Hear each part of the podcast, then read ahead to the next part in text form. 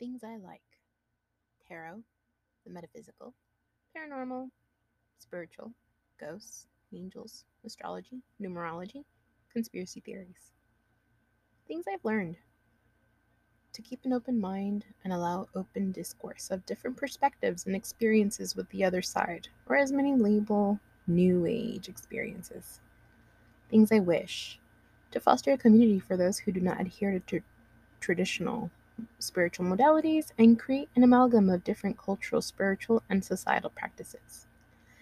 Things I'm good at listening and advocating. Oh, and learning. Let me get to know you as a reader listener. Actively engage and let me know what kind of content you'd enjoy. Want to know more about? We are learning together. I'm not a static learner. I hope to be dynamic and grow with you.